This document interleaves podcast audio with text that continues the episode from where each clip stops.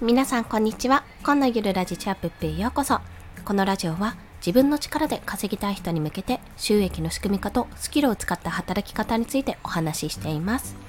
はいということで本日のお話は見積もり作成で失敗しがちな3つのポイントについてお伝えしますまああの、次回の念を込めてでございます。お察しの通りですね。はい。まあ、今回はですね、こんな人におすすめということで、まあ、もうすでにね、何かしらスキルを使って働いてる方とか、まあなんかちょっと見積もりをしなきゃいけない状況に陥った時に、見積もりの適正金額がわからないとかね、これいくらでできますかって言われて、えってなる場合ですね。そんな場合と、あとは高いと思われたら嫌だけど、どうしたらいいっていうふうにちょっと考えちゃってる方などに聞いていただければと思います。私の失敗を。はい。こんな失敗は避けろというところでございますので、よろしければお聞きください。それでは早速3つのポイントをお伝えしますと、1つ目は安く設定しすぎる。2つ目はすぐに提出しない。3つ目は元を取ろうと躍起になるというところです。まあ、これらについて1つずつ解説をしていきます。まず、安く設定しすぎるっていうのは、この先ほどこんな人におすすめってところで言った、高いと思われたら嫌だけどどうしたらっていうところですね。ここから、まあ、ちょっとうん、休みに設定しようかなって、まあなんか、頑張りゃいいか、みたいなことを思ってしまうと、これ、あの、怖いところで、まあ私自身もちょっと陥ってるところはあるんですが、あの、一度安く設定すると、その値段で見られますってことです。これは、あの、あのクライアントさんによってはというか、まあ、大体ね、大体ちょっと考えてください、皆さん。普通に考えて、あの、同じような品質のものが A と B と上がってきて、A は100円 B は1000円だったら A の方にお願いしたいですよね。同じような品質だったら。ということなんですよ。でもその A がいや実は100円じゃきつくて1000円にしてくださいって言われたら正直ちょっと損した気になりません？そこで。例えばそれが1500円とか言い出したら、いや、そうしたら B に頼んだ方が良かったじゃんっていう風になっちゃうじゃないですか。それと同じで、一度最初にこう、100円になったら100円でできる人っていう風に思われてしまうんですよ。その100円の中にはすごい早くできるとか、誰か、あの、外注スタッフを雇っているのかとか、例えば、あの、もうすでにテンプレートがあってすぐできるとか、もうそもそもの技術力が高いとか、さあの予算度外視してるとか、その内容までは考えてはいないと思うんですよね、普通は。まあ、あの、考える方もいるかもしれないけども、基本的にはそれは、あの、やってる側、もうこちらの受け手側の問題じゃないですか。でも、そこで、あ、でもちょっと高すぎるとあれだから安く設定しちゃえって言った時に、安く設定しちゃうと、安いものを高くするのって非常に難しいんですけども、いものを安くする分には全然楽なんですよ。まだね。その方がお得感が生まれますよね。じゃあ、すっごい高く設定したらいいかっていうと、そういうわけでもないのはわかりますよね。なので、ここはあの後でまた対策として全部まとめてお伝えしますが何が必要かっていうとあの相場感その相場っていうのをちゃんと調べておくっていうのがまず第一なんですよ。まあ、これクラウドワークスとか、まあ、クラウドソーシング系のねところを見て大体の値段を見てみるとかあとは自分のがかかる工程の時間ですよ時間がどれぐらいかかるかっていうのを想定して大体これぐらいならできるかなっていうところに落とし込むってところです。まあ、時給いくらぐらいになるかなってところも想定しながらやるってところですね。なので、まず第一には安く設定しすぎるのはあかんというお話です。そして二つ目はすぐに提出しないこと。これね、これ今回私が手痛くやってしまったんですが、あの、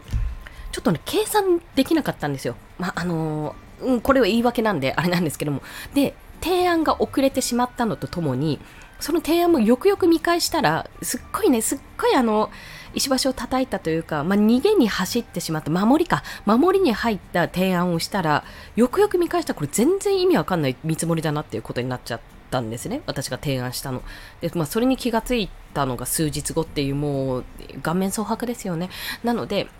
先に見積もりを提案したんですけども、あの、その後今日、あの別案を提案するときにもう本当に申し訳ございませんって意味がわからない提案をしてしまって申し訳ございませんと見積もりのねあのこういうふうに見積もり書いたんですけども基本料金としてはこれですと。でもしまあ私の場合はツイッターの投稿とかインスタの投稿とかの用の図解を作成することだったんでもし作成するとしたらツイッターだと大体こんな金額ですと。でインスタグラム大体何枚から何枚だとこんな金額ですっていうふうに書いてこのような形で提案させていただきますと。で、ただし、あの、例えば月に何件っていうのを確定されてる確約されていたりあとは例えばこれをあの私が作ったものだと発表していいあの実績に載せていいっていうことであればあのその分値引きすることが可能ですっていうような話をしました。で本来だったらね声でかくなっちゃった。本来だったらこの値引きする金額とかもちゃんと出した方がいいんですよ、うん、例えば月に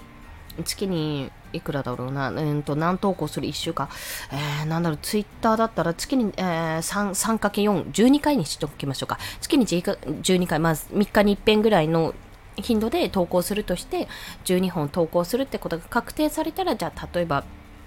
まあ、あの、今すっごい極端な数字を言いますよ。月にじゃあ、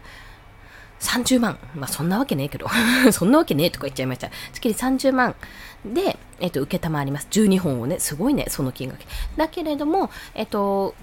あ月に30万なんで、あの、単価で計算すると30万なんですけども、ここに値引きを加えて20万にいたしますとか、そういう形ですよ。すっごい今ざっくりした計算で言ってるんで、あの、信用しちゃダメですよ。月に30万投稿するだけでもらえるんだったら、私その仕事受けたい。本当、本当に受けたいです、それは。それだけでもう、正社員の給料をもらえるじゃないですかって話なわけなんで、まあちょっとそれはさておきですけども、そんな形で、あの、まとめてあのいただけるんだったらちょっと割引しますとかいう形もできるので、まあ、そんな形でやってみる。でもここで大事なのはすぐに提出しないことなんです。要はすぐに提出しないってことは自分で自分の相場感が分かってないし自分の金額が分かってないってことなのでさっきの安く設定しすぎるもそうなんですけども大体あいくらでできるって言われた時に大体これぐらいですねってすぐにパッと言えることが大事です。本当に。すっごい後悔してます今。はい。もしかするとつながり消えちゃったかもって思って証言ってしてるんですけども、まあ、その時はその時でそれもご縁だったかなと思って本当に申し訳ないことをしたと思うことにしております。はい反省です。そして最後が元を取ろうと躍起になるってことですね。これは見積もりを作成をしている時になんですけども時給で換算して例えばまあ大体自分の希望の金額が出たとしていやでももしかするとこれもっとこうなるかもしれないああなるかもしれないみたいな感じで追加でこういう風になったら困るしなとかそういう風にちょっと年には年には年には年には年をとか入れてしまうパターンがあるんですねでそれはあの大事なんですよ。その慎重さは大事なんですけども、それを考えてたら一向に見積もりなんて出てこないんですよ。じゃあ、これらの不安要素を全部兼ね揃えて、やっぱり多めに見積もろうってなって見積もってしまってもいいんですけども、多分それは通らないです。不安を抱えたものは通らない。だから、あのまず実際にかかる時間と、そのいろんな不安要素がありますよね。不安要素の中で、確実に外にお金が出ることがあるわけじゃないですか確実にこれは外にお金が出るからこの不安要素はちゃんと取っておいた方がいいってことがあるならばそれは多少入れるのはありかもしれないけど基本的にまあ私はフリーランスなんで自分の力でどうにかなるんであれば